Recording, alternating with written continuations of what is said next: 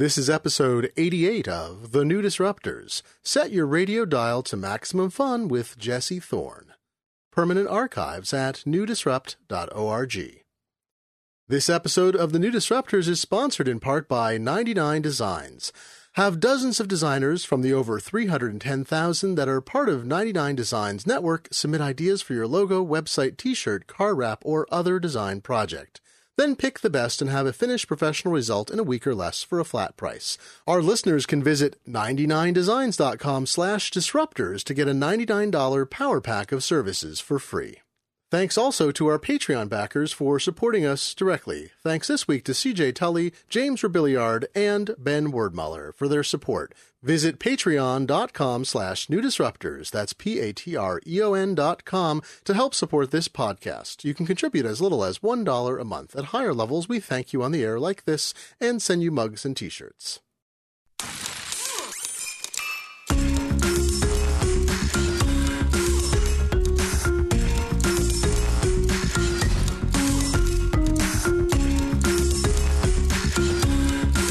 Welcome to The New Disruptors, a podcast that claims that the following is based on a true story. I'm your host, Glenn Fleishman, the editor and publisher of the magazine. Jesse Thorn is a polycast. He's a polymath of podcasts. He helped define the form by taking a show that he developed with others on a college radio station and made available as a podcast in 2004. That show, The Sound of Young America, is now called Bullseye, and it focuses on interesting cultural trends and sports, in depth interviews. It's distributed by NPR as of last year. He also hosts and produces Jordan Jesse Go with Jordan Morris, co hosts and produces Judge John Hodgman, owns the site MaximumFun.org, produces and contributes to the men's style site Put This On, runs a cruise, and a conference. Jesse, thank you for having me in your studio. I'm sorry that we took up all of the time that we had just now listing all of my different jobs. You don't do too many things, do you? this is the life of someone making their own career, apparently. I also have two children under four. That doesn't take any. time. I'm father of two as well. It takes no time at all. Easy, they raise themselves, and pretty much, yeah. And uh, but so you know, I've been listening to you for years and years, and in fact, I think what you've done with your career has inspired a lot of people in podcasting because you've stuck with it. You've been a decade in a form helping develop it, show what it could do. Despite my lack of success. Well, that's I want to talk about. I know I want to talk about that because this is well. So as we record this, not that long ago, Adam Carolla just settled with the folks uh, who are suing him. I forgot Personal Audio uh, because Personal Audio said, in part, uh, we found out that even Adam Carolla is not making that much money. So the podcasting world, we know, as I can tell, testify, is a very small show, and I know people run very large ones. Podcasting isn't itself really lucrative, but it's an interesting format, and we we drift to it, and it's something I think different than radio. Radio has a different feel, a different shape. Even though I know your show's distributed, sometimes you have to cut podcasts in a different way, and I talked to. Uh, Roman Mars about that before, about how 99% Invisible is, is cut differently. What do you see as different between more conventional radio, which you came out of from a college station, and what you can explore with and do in a podcast format. Yeah, I mean, I came out of on a college station. I mean, I'm still like, if I'm at a party or something like that, and someone asks me what I do, I say radio host because it's much easier to explain. like if I just say NPR, they're like nod and they understand. Um, well, you know, I mean, radio is uh, radio is linear. Uh, and it's a medium in which uh, you the you know the average listening time is 5 10 15 minutes. Um, so it's sort of a drop-in medium. And it's also something where it's organized by channel much more strongly than anything on the internet because people you know have whatever it is four presets or three presets in their car that they actually use and they go to those presets because they want that particular experience that pushing that button delivers.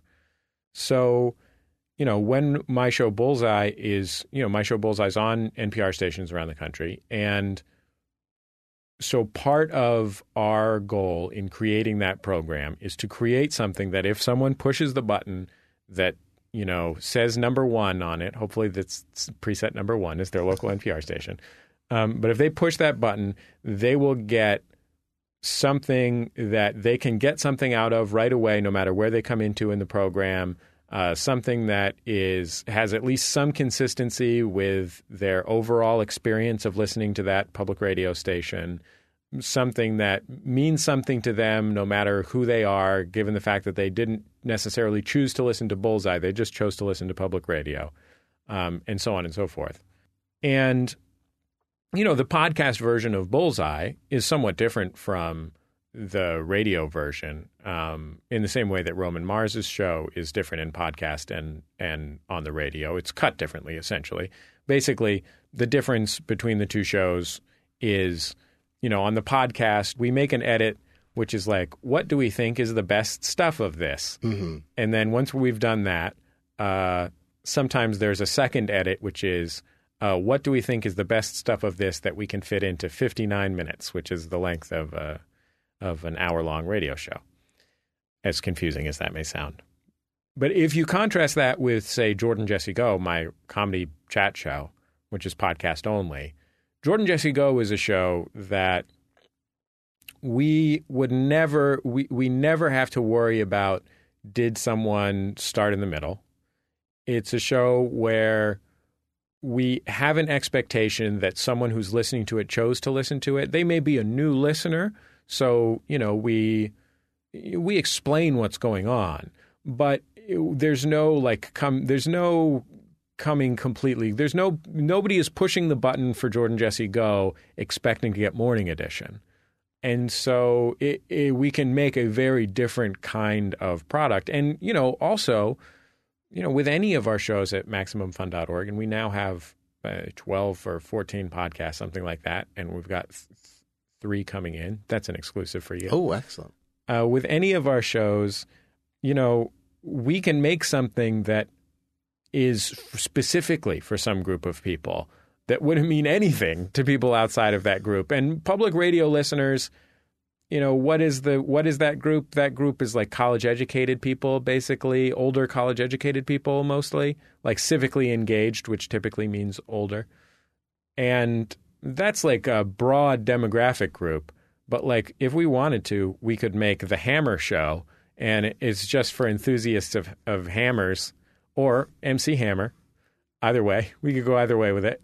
Um, A lot of people like the pants, so yeah, and like that might be one in 500 people, but one in 500 Americans is still, you know, half a million people. Well, I say there was something that happened in public radio a few years ago. Uh, I was used to be a regular guest, a weekly guest in a show in uh, Seattle, uh, and the measurement tools changed, and suddenly public radio stations discovered that everyone was lying about how they listened, and it changed the format. I think for most stations, and what you describe as these the, that five to ten minute period program directors knew that. They knew that instinctively, but all the Arbitron or Nielsen or whatever results they're getting back said people said, "Oh, I listened to this much of it. I tune in," and they didn't. They got one of those those devices that actually listen to what people are doing. They they pick up the radio signal or whatever. They The record it. difference was Yeah. previously Writing the the- ratings they wrote in a diary. They Yeah. took they took notes on and reported back what they had listened to. and they were noble. and yeah, and um, and that was exchanged for a little like pager size thing that you wear on your belt that listens to what you're listening to on the radio or watching on television at any given time. precise, and so you know exactly. So people who say, "I watch this, I watch uh,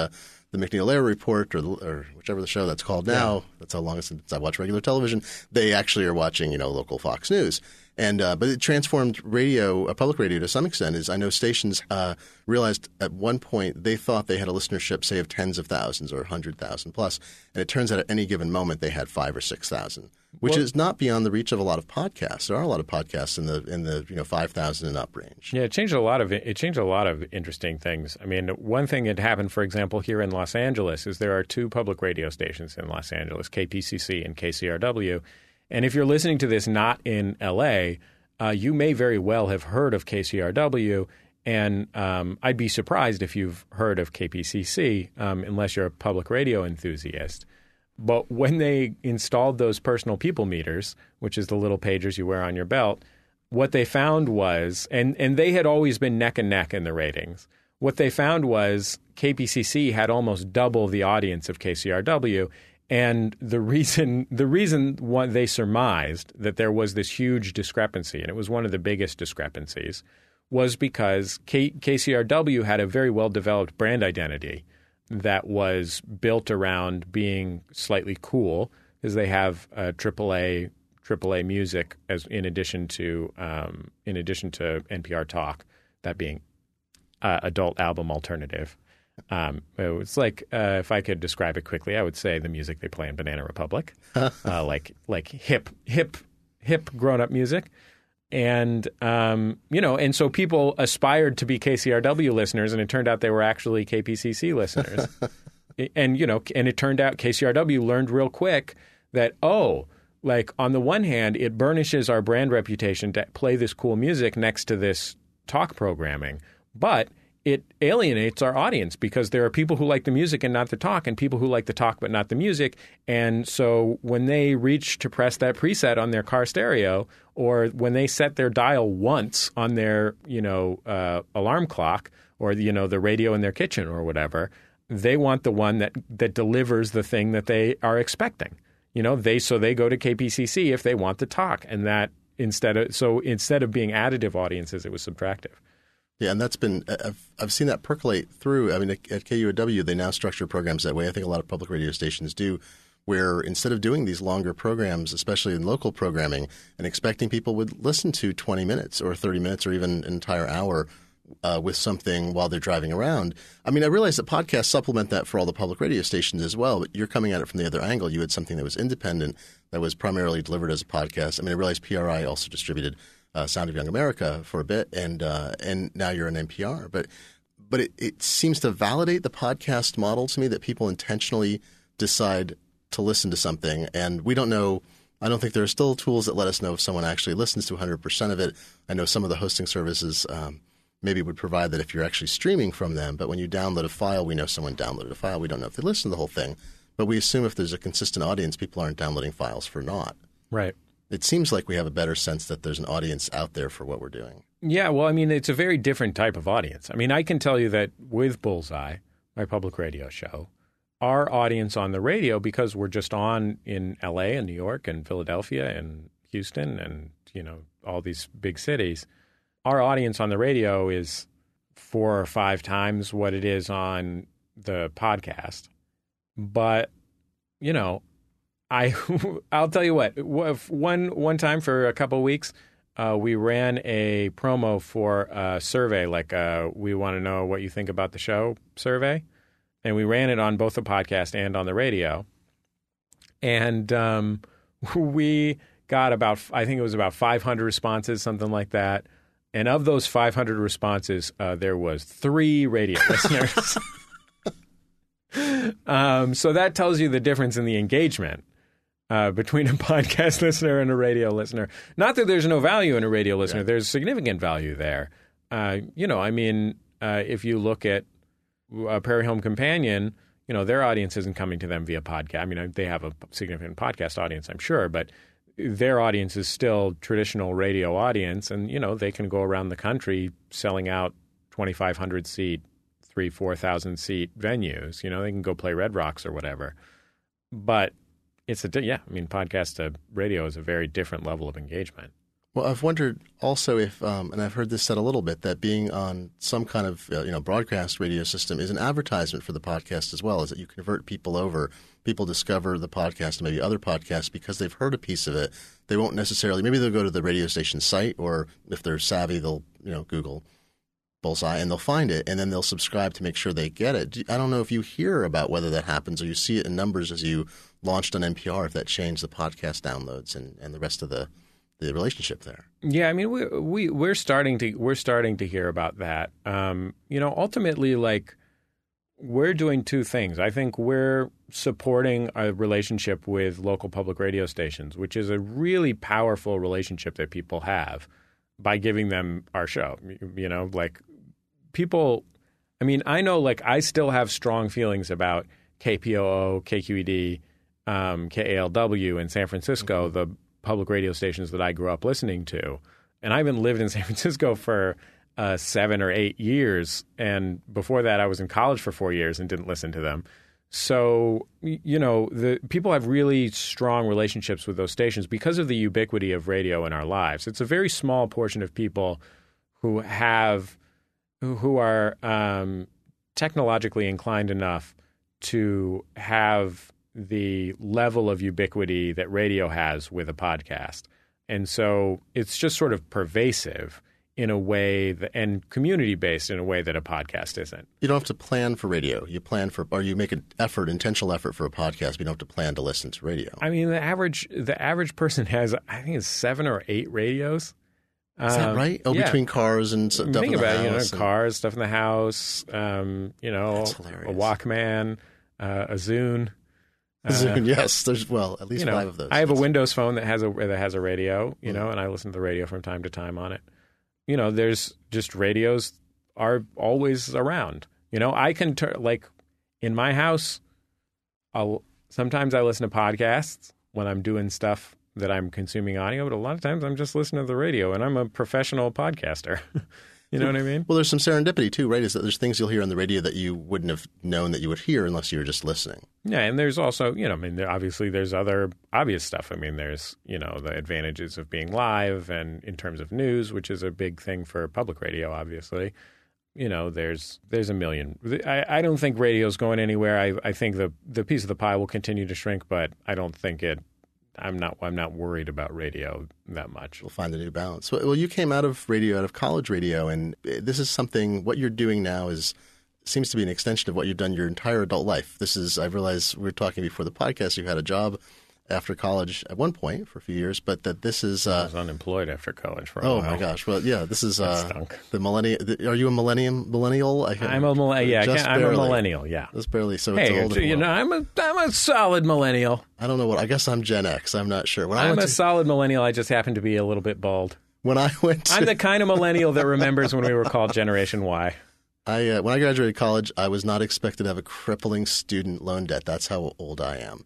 I actually was able to pay off my loans and not go bankrupt. So uh, that's that's the gap at the age I was gap. I was lucky enough to have a disabled veteran father, uh, and I put "lucky" in quotes there. The- um, the that was the only reason. Yeah, that was the only reason I didn't graduate from college with crippling loan debt. Oh, I'm God. luckily I'm crippled by my wife's uh, law school loan debt. Oh, that's so- good. At least you're participating in the system. It's Yeah. very important. But but so you went to University of California at Santa Cruz, Yeah. and um, which is known for being. I grew up in Eugene, Oregon. They're connected by Underground Railroad. Everyone moves Mm-hmm. between the two, and um, these are towns that are they're, they're countercultural. Although I don't know what counterculture means anymore because everyone supposedly wants to be counterculture these days. Uh, but it was a place where you could experiment. I mean, both imagine the city, the university, and the radio station. It gave I mean, you room I to think explore. if you ask me, UC Santa Cruz is one of the best backup schools in California. That is the left-handedest compliment I've ever heard in my life. It's good, but it's a good school, right? You had a good. It is. a- no, it's a it's a very good school, um, and it you know it's funny like it it developed with this quote unquote alternative reputation, i and I think especially in the early years it was genuinely alternative. I mean, um, I had a few professors during my tenure who uh, had been founding professors there, and they they talked a lot about what it was like the first ten years or so. And I've actually had a few, like uh, uh, the writer Ren Weschler, uh, Lawrence we- uh, uh, who is a, you know, he's a, you know, New Yorkery type journalist, uh, a real legendary journalist and nonfiction writer he uh, he went to Santa Cruz in the early days, and he was telling me all about it. I was like, yeah, I don't recognize that, but it is definitely a place where um, uh, where you can smoke marijuana openly in many areas. like, not all places are places where you can smoke marijuana openly, but there are significant marijuana smoking. But on the other hand, you know, it's funny. Like, we would always win best party school or whatever but it was it it was because you got a lot of points for hallucinogens and marijuana and and uh, relative to drinking because drinking is legal mm-hmm. um, and like the the binge drinking rates like I don't like the things that I hear about about college from people like giant insane parties where people are doing keg stands relatively little of that stuff uh, but plenty plenty of people being like, "Cool out right now, man. I'm on mushrooms." Right, right. That's great. It's pervasive. That's what Eugene was. I grew up there in the in the 1980s. That's what Eugene was a lot like too. It was very very mellow. But it's also, I mean, the other thing about Santa Cruz that's funny is it's also it's a science school uh, more than anything else. Um, you know, its greatest, the, the best department in Santa Cruz is physics and marine biology. You know, the physics department is the best, or at least when I was there, was the best undergrad physics in the country because there was no graduate program. So all these legendary physicists who worked at Lawrence Livermore Labs taught at Santa Cruz and they taught undergrads.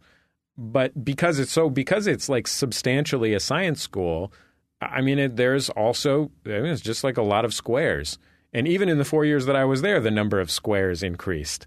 So it's not like the crazy hippie paradise that people imagine, although it is more fun to joke about that. I want to ask, did the number of squares increase exponentially? Is the question. but, but in that environment, did you go? You didn't go for communications there, I'm assuming. No, You I was an for- American Studies major. Of course, I could say that actually shows. It shows. American Yeah. Studies is a great field because it takes. I mean, because it encompasses popular culture, which you're clearly Mm-hmm. interested in, Americana, and the rest of it. it but how did uh, how did your studies shape what you did on the air? Were they totally unrelated things, and you just wanted to goof around? I'm just You curious the origin of that I show. think at this point, my my experience in that has shaped what I do now. Hmm. But you know, honestly, my mom is a college professor, and she teaches culture studies and uh, interdisciplinary humanities stuff. And so, like, just being in my house, it was at least as much like. I didn't really pay attention in college or do any homework or anything like that, but just sort of it had already sort of seeped in. Yeah, I mean, I mostly chose American Studies because it seemed like the the path of least resistance. I was like, oh, cool. I'll just write papers about rap music. I already like rap music. Um, but yeah, I mean, I had a friend who was a physics major, and I just remember him doing all this homework, Oh, yeah. just all the time doing homework. And I was like, oh, I hate homework. I could never do that much homework. I was a graphic design major, and we always laughed at the architects because they were up. They did these 24 hour stints, and we're like, "We're done. Like we've done our work. It's up on the wall, and you guys are Oh. not sleeping for a week." Yeah, I, I, I worked very not hard in college. Um, but um, but yeah, it's, it turns out. I mean, the the theory stuff um, that I learned is is and that I you know and that I knew going in just from the dinner table um, in my childhood as is certainly significant in in what I do, especially specifically on Bullseye. You know, my understanding. I there was no ethnic studies majors. Uh, there were ethnic studies courses, but no majors in ethnic studies.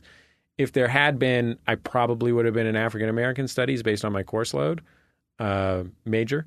Uh, maybe I wouldn't have because I would have been too self conscious about that. That would have been ridiculous. But uh, yeah, but I, I think that stuff, particularly, like I'm stronger on that stuff than I am on women's studies, for example. Um, but I think that stuff particularly shapes how you know what I do on Bullseye in a variety of ways. I'm curious too about I don't know if I want to call it earnestness. Now, I mean, you're associated with with this movement, right? Like you're the you're the new sincerity, one of the spokespeople of it. It's I, Wikipedia is a wonderful place to Yeah. find out exactly what's not exactly about somebody, and um, I love this approach to the world, regardless of of whether you're the spokesperson for it. But you've written about this, and I wonder if that comes out of uh, studying history or pursuing the life course you have that you're sick of irony. You're sick Well, of I- people always trying to tear down instead of build up. I think it's a gener- I think it's a sort of a generational thing. And you know uh, what we thought of as the new sincerity, which essentially was a goof that we thought of when you know when we were all 22. But what we thought of as the new sincerity wasn't just sincerity. That's why it was called the new sincerity. it was more of just a kind of embrace of um, first of all, uh, a rejection of the sort of more corrosive parts of irony, particularly in terms of cultural production and consumption, which which I associate with Generation X as a uh, you know as a, someone who's one one step down, and uh, you know I'm not, I'm not interested in that stuff. I just think it's a waste of your life, and but at the same time, like that doesn't mean that I only want to watch Mike Leigh movies. Um, like I do love Mike Leigh movies as it happens, but what happened is basically we were sitting at the lunch table or whatever in the dining hall one day, and a friend of ours named Rebecca was upset because she couldn't tell whether we were joking or not. And um, so we were like, well, it sort of doesn't like. There's a sort of world that we live in where every everything both is and isn't a joke. Like just because something is a joke doesn't mean it doesn't have weight and consequence, and just because something has weight and consequence doesn't mean it's not ridiculous or funny. And you know, like an example of that is like Bootsy Collins, who's mm-hmm. been a guest on Bullseye. He's a super amazing guy. Like Bootsy is the whole Parliament Funkadelic thing is totally absurd. I mean, it's it's and it's funny. It's very funny and intentionally so. And it's intentionally absurd and crazy and wild and out of control. And you know, Bootsy wears star-shaped sunglasses and plays a star-shaped bass and uh, has weird catchphrases and stuff like that.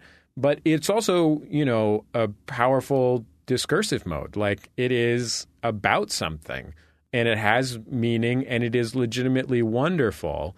And so when we conceived of this, when when we developed this, I can't tell if you're joking or not, or when I developed a sort of semi-joking thesis around this, it was about that idea, like something that is uh, big and ridiculous, uh, perhaps too big and ridiculous to kind of take in in one gaze you know, like something that stretches beyond the edges of your comprehension. But rather than reacting to that by playing it cool, withdrawing yourself from it, embracing it. You know, another person, another person who's a real hero of mine in that department is Andrew WK, mm-hmm. uh, who's also, I mean, I'm I'm honored to call him a friend, though we talk once every four years. Uh, we're not actually friends, but Andrew's friends with everyone and like Andrew is, uh, you know, people might know him as the man behind the hit song "Party Hard" about ten years ago, but also he has more recently become famous as the king of partying. And the thing about Andrew is, when he came out, people were like, "Is this guy a joke? Is this some kind of satire of rock music?" Or is he an asshole mm-hmm. because we're tired? We we assume that, he, uh, or is he Sammy Hagar or whatever, just a you know a crazy dipshit? Uh, and sorry if people love Sammy Hagar. I, I can, there are ways that I, I, can totally understand if you love Sammy Hagar. He's fun. But what Andrew actually was was someone who was deeply committed to this insane level of passion for life and caring for other people um, that he expressed through these, you know, ridiculous but also wonderful songs. And um, now he's sort of taken this path of expanding that you know, he has an, a beautiful, an absolutely beautiful advice column in the Village Voice. And I think it's a perfect expression of his philosophy. And, you know, I mean, he, you know, he goes to the brony convention or whatever, and he's not a brony. That's not why he goes, but he goes because he's embracing that the element of bronyism that is this, uh, you know, engaging with this ridiculous thing in a, in a sincerely open hearted way. Now, bronyism has elements of irony in it that I don't care for. Yeah. And also, I'm not going to, I don't, I'm not that nuts about people just watching kids stuff who are adults. But that having been said, there are, the big thrust of that, you know, is a, is a wonderful thing, I think. Let's pause for a moment so I can tell you about 99 Designs, which is this week's sponsor. And if you listen to the end of this message, there's a special offer for New Disruptors listeners. You know as well as I do probably how hard it is to get something designed professionally. It's not that there aren't a ton of graphic designers out there who can do the work. It's hard to find the people you want who can do the work at the price you can afford for the scale of project and can deliver on a fast schedule. Most of what we need, we need fast and now. When you're working on bigger project, you can go out and contract for things, that's fine. But if you need a new logo, a t-shirt, some kind of design that's got a finite scope to it, being able to get it done fast and reliably is important. And that's what 99 Designs offers. That's the basis of their business. You go to them and you sketch out the nature of your project. Do you need a t shirt, a logo, a website design, a car wrap, a book cover, whatever you need? You go there, you specify what you want, and then designers from their network of over 310,000 professionals worldwide will offer sketches and ideas. You get a pick from the best of those and then work to refine that with the designer. Within a week, you'll have your results. Sometimes it's even faster. Because you're working through 99 designs, you don't have to negotiate a rate. That's already set ahead of time. You, you know what you're going to pay and you know how you're going to pay it. 99 Designs backs up its work. So not only is it fast and affordable, professional, and high quality, there's a 100% money back guarantee. So even if the final design you get, it's not what you need, you don't feel like the results are what you want, boom, 100% money back guarantee. But their process ensures that you're going to find something you like because you're going to have dozens of people competing for your work. It won't just be one person you find and then you have to go to the next. This is a great way to narrow down 99 Designs removes the friction. They make this process seamless. They create a marketplace in which you can get a consistent result and the designers get work that they wouldn't have found otherwise. everybody wins, which is exactly the kind of disruption I like and like to talk about on this show. So, how do you get started with this? You go to 99designs.com slash disruptors. That's numeral nine, numeral nine, designs.com slash disruptors, and you'll get a $99 power pack of services at no cost today. And give this new way of getting design done consistently, fast, and reliably a chance. And now back to the podcast. Well, I wonder if there's elements of that in. Um, there's two things that that I thought of. One is the Museum of Jurassic Technology. So And, that's a ten out of ten. yeah, exactly. And it's and speaking of Lawrence Weschler, he wrote a book about it. Of course, Yeah. that made it popular. I've, uh, every time I come to LA, if I can, I get to Culver City and go there. I was there a few months ago. Hadn't been for years, and I see this man walking carrying an odd object I can't identify. And of course, I go up to him and say, "Excuse me, are you Mr. Wilson?" He says, "Yes." I just I, I love your museum. He said, "Thank you." And he went on with this incomprehensible object. And there's no there's no irony in the place, right? I mean, you go in there and it's presented. It, it, I think Will Ferrell versus Jim Carrey. One of the things that I think makes Will Ferrell's roles powerful, even in stupid comedies, is he's completely he's in a serious movie. Elf is a serious for the character Elf he plays.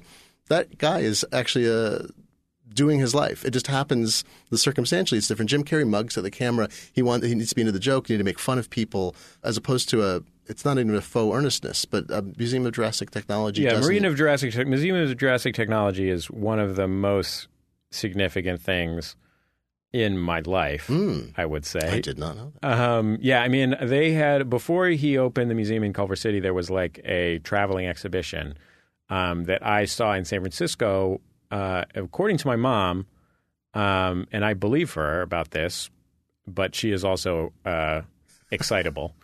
Um, let's say, Narr- in, in the narrative sense. Unreliable. witness. She's an unreliable narrator.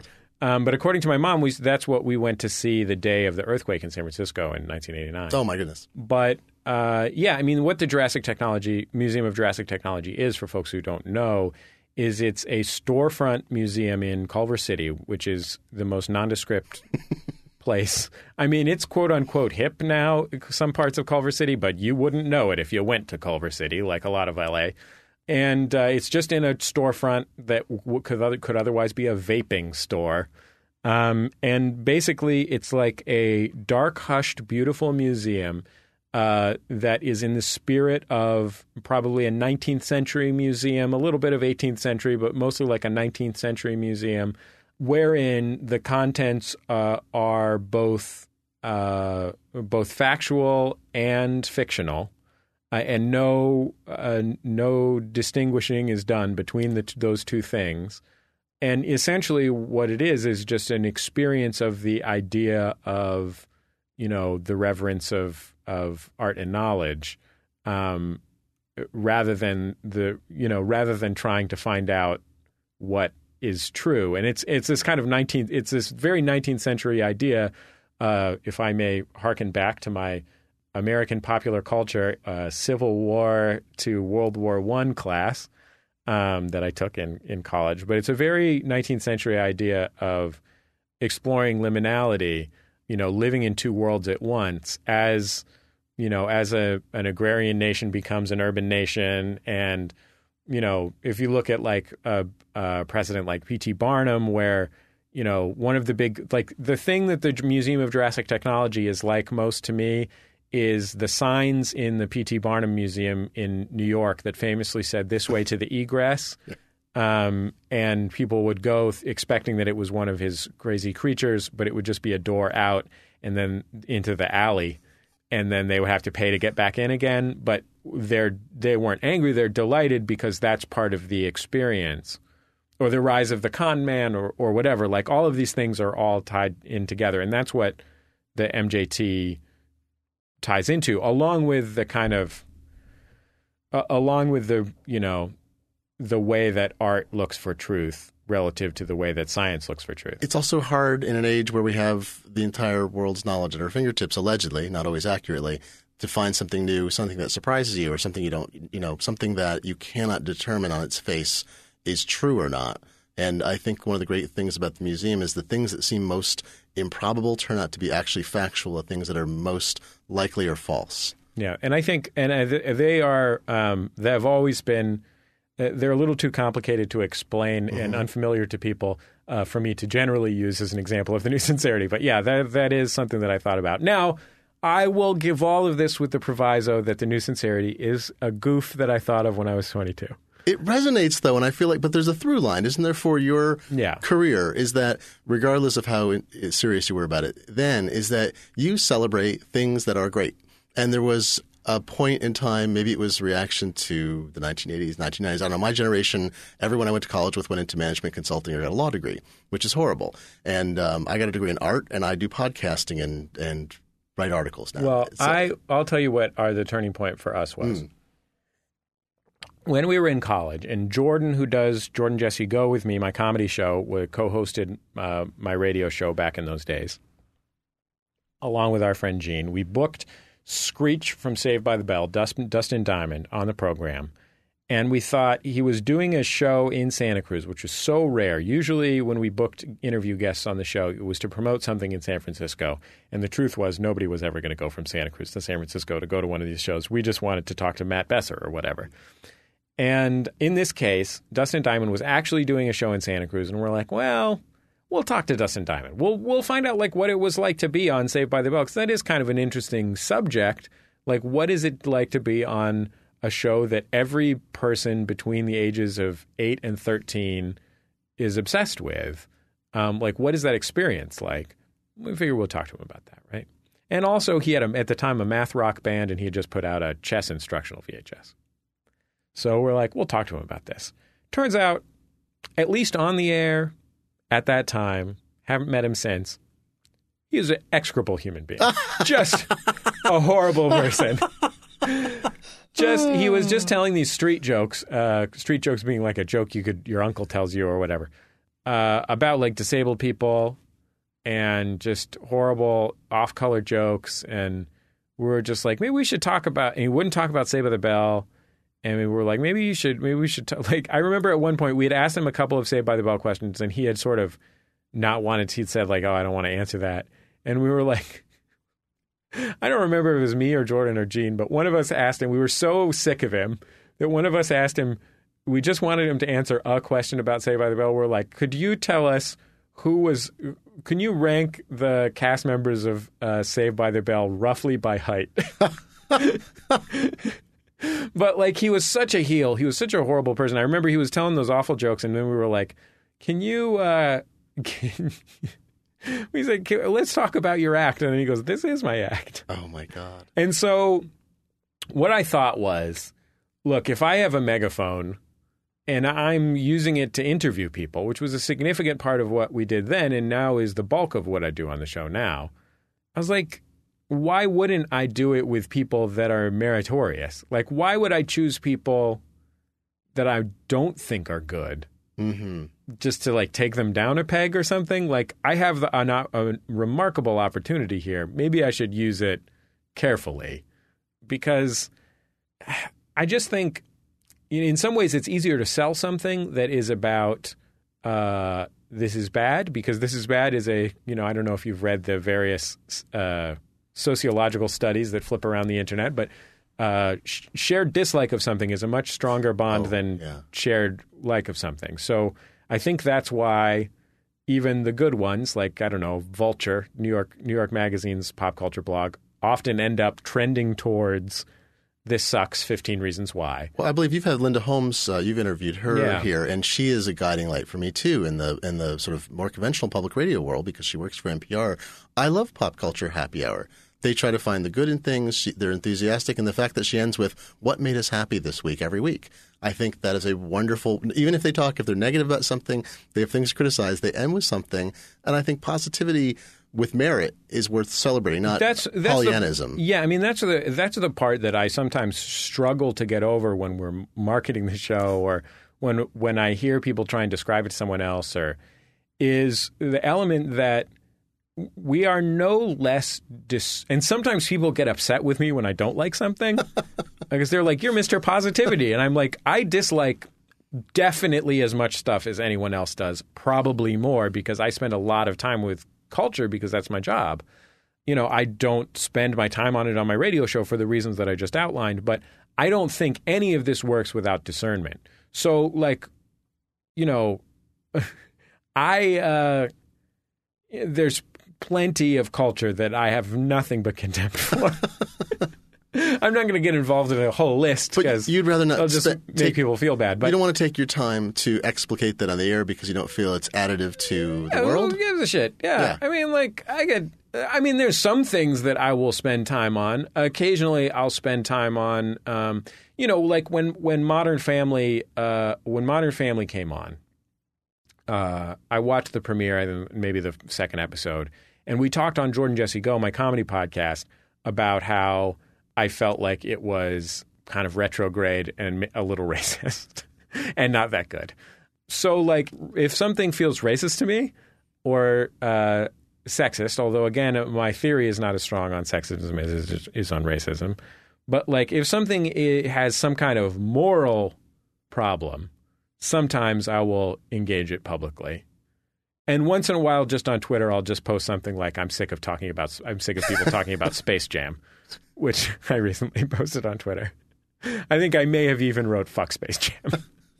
but like generally speaking, like for things that I just don't think are that great, I recognize, especially having worked in the entertainment industry, having hosted television shows, having friends who write on television shows and work on act on television shows.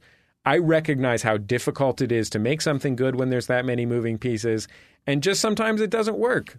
You know, like the greatest you know, like I, I love Steven Soderbergh, you know, and uh, I didn't like Schizopolis very much, you know, like, and it's not because Steven Soderbergh's not a brilliant filmmaker. It's just because, you know, even if you're really good, it's just really hard to make stuff, and sometimes it's not that good. Like, I don't need to run that guy down for that unless there's something like morally corrupt about it. Well, one of the things that's come out is people have um, gotten more people have gotten megaphones, like yourself, uh, like myself, like uh, uh, people not just in podcasting world, but all over Etsy and Kickstarter, and there's a lot of tools that let people who otherwise couldn't bring something into the world, usually with a commercial angle, and sometimes just purely aesthetic. They've been given tools that let them do this, but that means that there's more stuff being produced by people who aren't necessarily uh, fully professionally dedicated to something, and some of that's going to be crap, and maybe a big chunk of it's going to be crap, but it's going to be more authentically expressed. Where do you fall on that? I guess there's not a spectrum, but like the the issue of I'm pretty crappy and very authentic. not you personally, not you personally. You're very professional. Uh, I'm sorry, you can't be 10 years in podcasting without being a professional podcaster. It's it's not allowed. But I mean, I think there's this. Um, people are seeking a sense of authenticity. I've often wondered why does anyone ever want someone's autograph unless they're trying to sell it on eBay now, which is valueless because they're abundant. But in the past, why did you want someone to sign something? It was an authentic experience that you'd actually encountered this individual. And I've wondered that about if we are in the middle of a cultural shift or if I'm in the middle of a bubble, and I think it's both. I think I am in a bubble because I work in the tech world. I've written about technology and I follow this stuff closely. But then I look at X tens of millions of people on Twitter, X millions of people participating at Etsy, X millions of people uh, who are contributing to Kickstarter, uh, even if there's only you know a few hundred thousand projects. Are we in the middle of something that's a profound cultural change, or does it affect you know one percent of people, and it, and it is just one small bubble of what's happening? No, I think it is a profound cultural change. I don't, you know, it's funny. Like, I think that it can be both a profound cultural change and not be, meet people's expectations.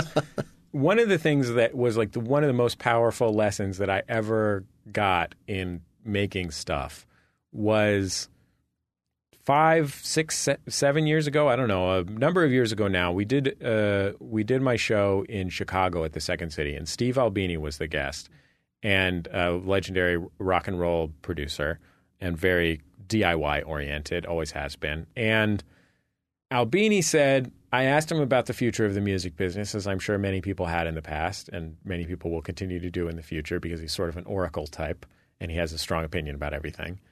And uh, what he said was he thought music was sort of like tennis, which is to say, there's definitely some people who make money from tennis, and there's people who get rich from tennis.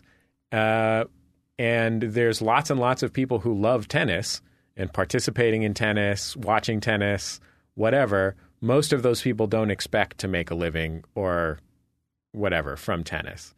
And that's fine as far as he was concerned. Like it's as in fact the internet had spread music, the appreciation of music to more people and made it easier for it to be a part of people's lives as a performer, as a recording artist, as a consumer in every area. And the fact that that didn't also correspond with all of those people making their living from that uh, was totally okay. And I think that there are lots of new ways to make money from creative work, and you know I know because I've pursued many of them. And you know when I like I, I sometimes give a talk called "Make Your Thing" about um, doing independent creative work, independent creative work, and like one of the things that I try and emphasize is think about what is the value to you of the work that you're doing, because you have to you do have to make a living to eat. And maybe you have the opportunity to make a living in some other in some way that's you know there's a lot of ways to make a living especially if you have skills or education. Uh, but either way you know you can make a basic living in a job that's really easy you know? Um, you know you can make it take a $10 an hour uh, job as a security guard. Um, you know i had jobs like that for the first eight years of my career or something like that i was a receptionist uh, you know, you can um, work half time at a well paid, demanding job and spend the rest of your time building your model railroad or whatever your thing is. You can uh, accept the fact that you're not going to make much money from your creative work and just live on very little money. I also did that for quite a while. Um, you know, I mean, there was a, a long stretch where I made less than $17,000 in every single year and uh, I peaked out at seventeen thousand dollars one year. And you know, all of those are like totally valid ways to go. You know, once you've got food and shelter, you know, which is that's a project number one. There's a lot of opportunities that are sort of in between. Like people think the choices are, I quit my job and make as much money as I'm making at my job, you know, writing songs which is great for those people for whom it works. You know, my, that my friend Jonathan Coulton did that, and it worked out fucking awesome. You know, he makes way more money now, I think, than he probably ever did before, and he gets to write songs and spend time with his family. you know, but uh, you know, there's a lot of in between things that are fine. I mean, a lot of the podcasters in our podcast network aren't making a full time living from their podcast. I'm sure you don't make a full time living from this podcast. Oh no. But it's very enjoyable. I'm glad glad I do it. I don't make a full time living from any of my podcasts. I probably there's one or two of them I could, probably eke out a living full time from if I wanted to. But um, I want to talk uh, uh, about the alignment with audience there, though, because that's that thing. Is like making a living. It's like there's this aggregate thing. We get money from different sources, and it's related to audience. But building the audience seems to be. I mean, that's the core of everything we do.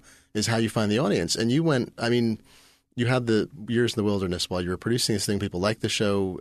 Uh, you had an, a growing audience because you've been able to capitalize it. Do you feel you cracked a nut for it, or was it persistence? I mean, in my case, I think a number one is you have to have a good product, Mm-hmm. and that's something that uh, I had Seth Godin on my show, and I hate all kind. I hate all gurus. I do kind of like Seth Godin. I think Seth Godin is a good guy with good Yeah. ideas. Very typical reaction to it. you know like um i mean i don't i don't need to get all of my ideas in a two paragraph narrative form but i like seth and uh you know he he was talking he wrote a book about about this very question and one of the questions that i had for him was how does someone know if what they're doing is any good Yes. and he said that's the one thing that I don't have a have the right answer for. The best answer I can give is if you've really dedicated your life to whatever this thing is, you will know whether your thing is any good.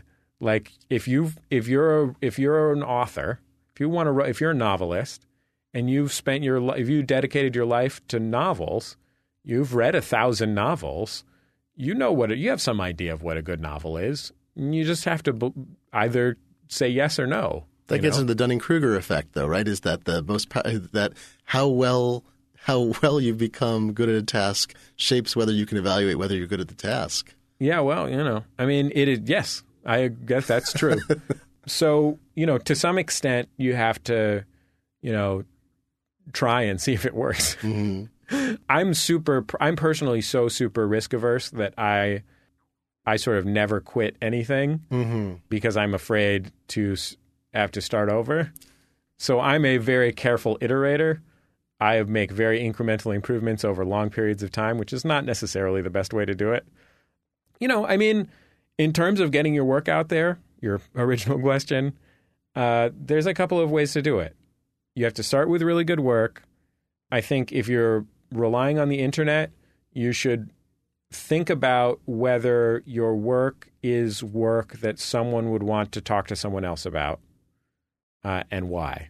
Because if you're relying on it being good to generate that, uh, it's going to have to be pretty fucking good. Mm-hmm. Which is to say, it's not just going to have to be good enough to like get published, whatever that might mean. You know, like it can't be 70% good. If you want the goodness to be the thing that people talk to each other about, it's got to be 95% good. You know, it's got to be world beating good.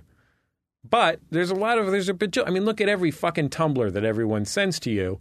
Those are bullshit. They're not even that good. Right. But there's but they someone sat down and thought, I've got an idea that someone could tell someone else about.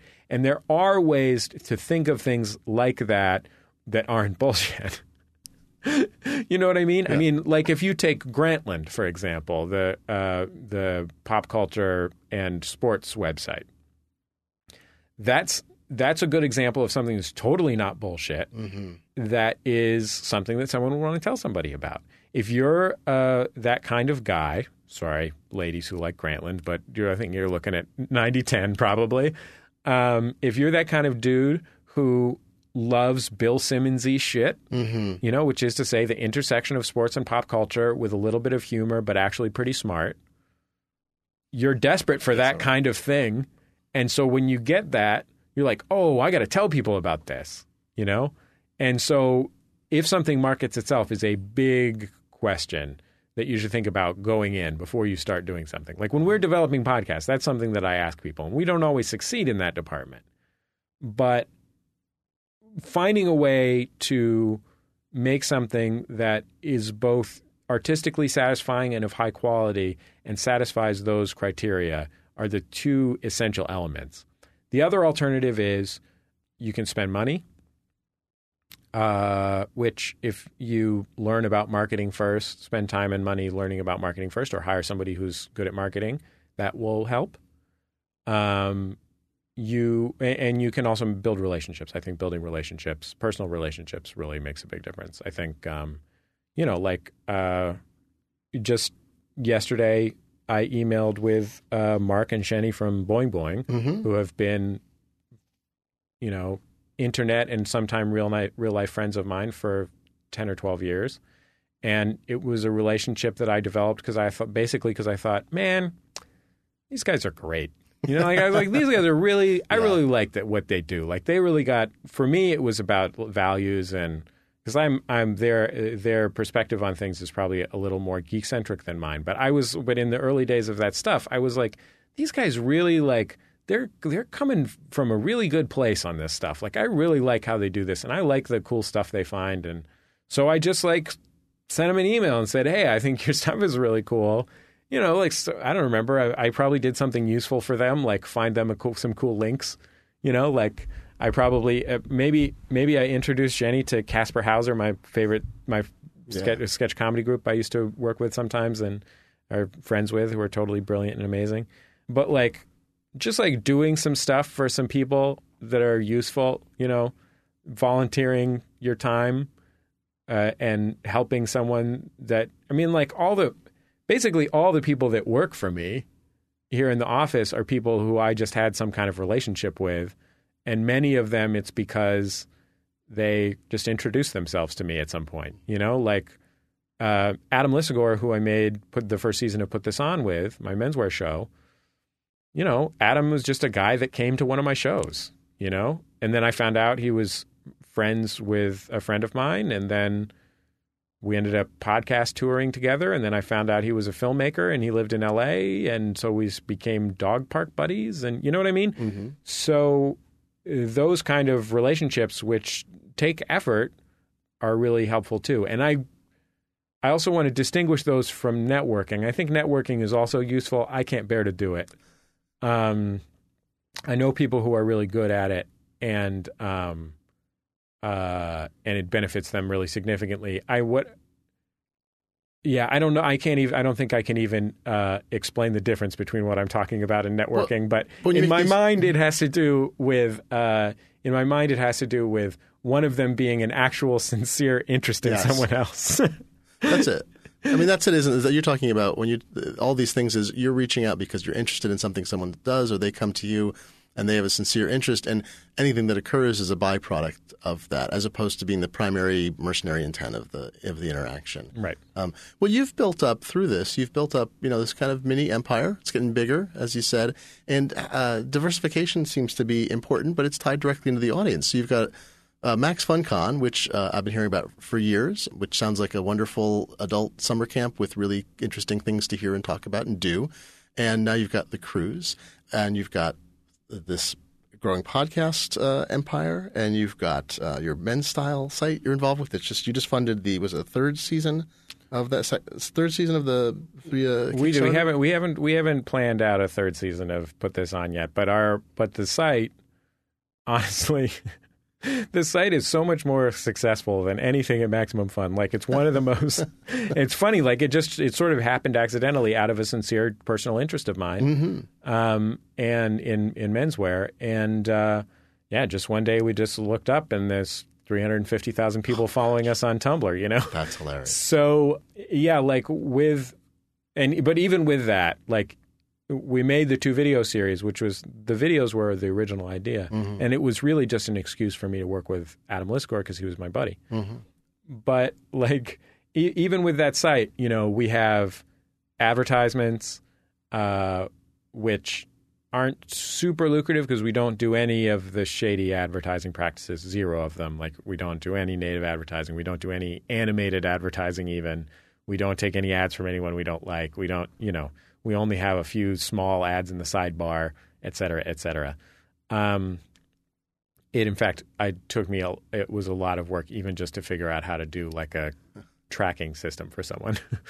but uh, we, in addition to the ads, we also have uh, like a freemium service where we find cool stuff on eBay and send it to people and and sales on clothes, cool sales on clothes. That's like I don't remember what five bucks a month or something like that. And uh, we also have a Pocket Square of the Month club called the Gentlemen's Association. It's actually the Pocket Square of the Every Other Month club. But yeah, we we make uh, pocket squares here in a studio in Los Angeles by hand, hand sewn. Uh, no no no sewing machines involved. Out of vintage fabrics that I mostly vintage fabrics that I buy at shows and various places. So yeah, there's a diversity of So every single thing you're working on has a multiplicity of it separates into more different lines of well, like the that like- might be why our bookkeeper is six months behind. The, well, so Max FunCon it seemed to be part of this harbinger of new kinds of uh, conventions. Um, I just had Nicole Dieker on the show, who has been deeply involved with and launched her career at Intervention, which is a very affordable East Coast show. It's at in Rockville, or um, not Rockville, but it's in a, a smaller town in Maryland that's reachable by by subway. It, the hotel is ninety dollars a night. The conference pass is forty dollars. It's for people who want to make you know comics and music and videos and so forth. And they their approach was the cheapest thing we could do to get people in. They get they're getting twelve hundred people this year. Um, and there's, uh, there, but there seems like there's a uh, Brooklyn, uh, it's a Brooklyn beta.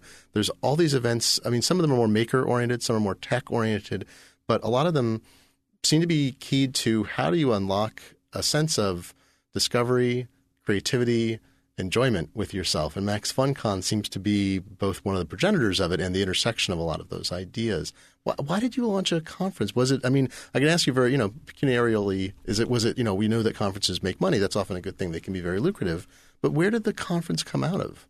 We knew that conferences make money, and that's obviously a good thing. They can be very lucrative. Um, it was like it was the first one was we we started looking, I guess now something like seven years ago, uh, maybe even more. I don't remember. And um, I think just I had gone to Comic Con, and I thought it was a shit show. I thought it was horrible. I was like, wow, this is the worst. This is awful. That's what people who love Comic Con say too. it's terrible. I I don't understand why anyone would go to Comic Con. It's the worst. Um, go to something else. I go to something, but just that is what a horrible experience that you're paying them a lot of money to have, just so you can see a voice actor give shitty answers to. Uh, Comic Con's the worst. but uh, just buy comic books at the comic book store. You know what I mean? Like, there's a nice comic book store where you live, I'm sure.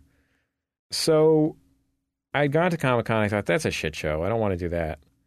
And then we were looking at, like, we wanted to do something in real life, and we're looking at places, venues, different kinds of venues. And we found this place that we really liked, um, which we still use.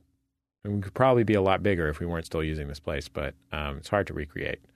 Uh, and it's like uh, it is literally a summer camp during the summer, although it's a family summer camp, so it's it's a lot nicer than what you might be imagining.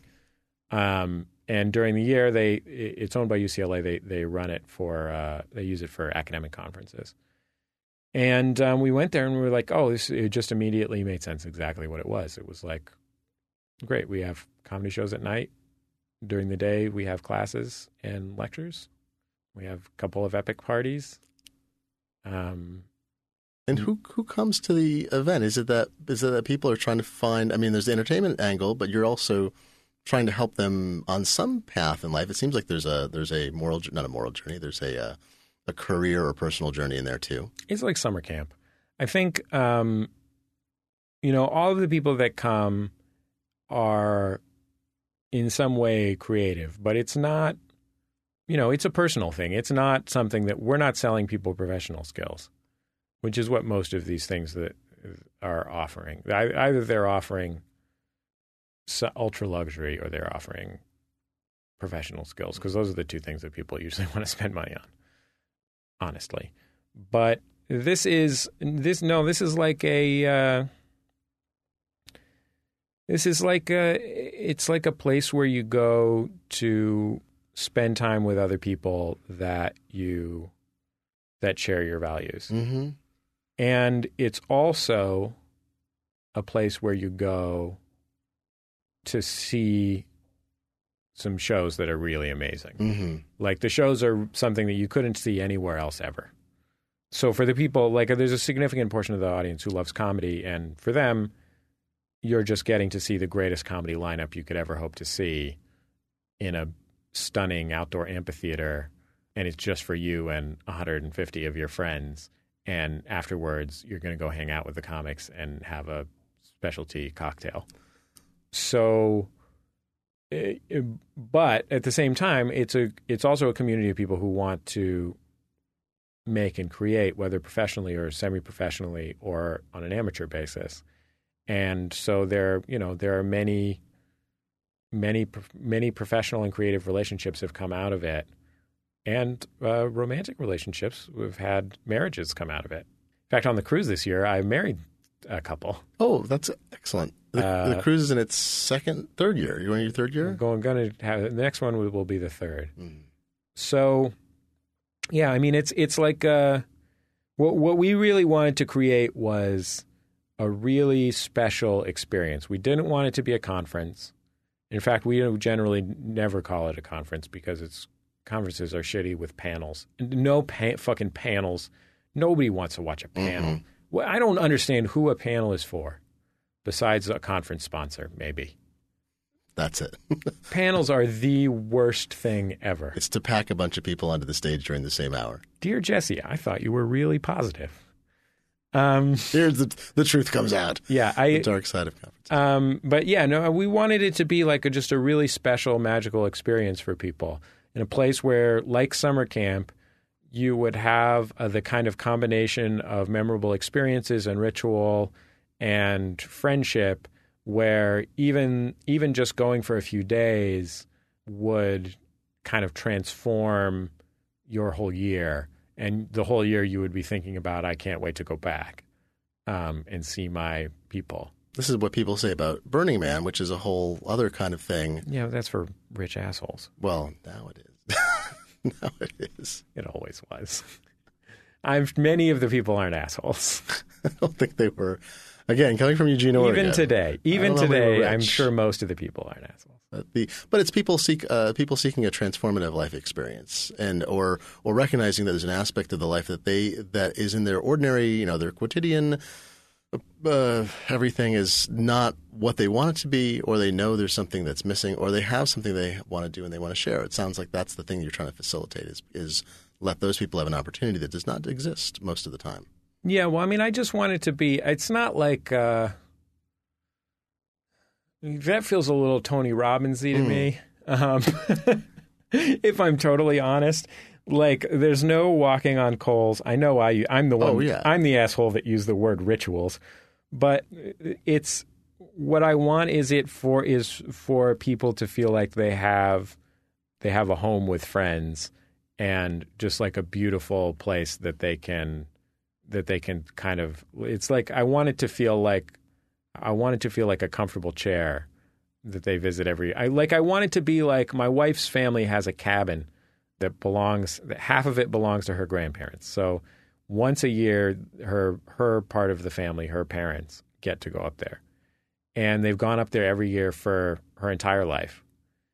And it's just the cabin and um, you know every year her dad fixes something and every year you know they they replace something with something and and I wanted to feel have that that feeling that I mean because summer I mean summer camp it's for people who have gone haven't gone to summer camp sleepover summer camp I think it's difficult to explain I was lucky enough to be the scholarship kid at St. Dorothy's Rest Episcopal Camp in Northern California and what it is is it's to create a world outside of your own world that has its own that has its own boundaries and rules and is special.